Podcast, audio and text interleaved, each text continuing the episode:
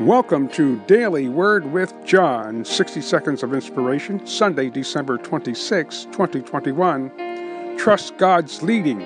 Proverbs chapter 3, verse 5 and 6.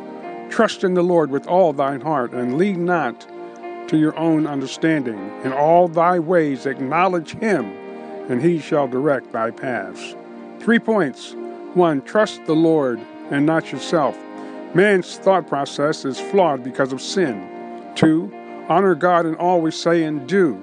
Three, if we do that, we are guaranteed by God that the Holy Spirit will lead and guide us into all truth. Hallelujah, through Christ Jesus, our Lord. Father, thank you for your anointing and your presence today. We ask you in Jesus' name to save the lost, heal the sick, deliver those that are bound according to your word. And God, we give you the praise, we honor you and magnify you. In Jesus' name, we thank you. Amen.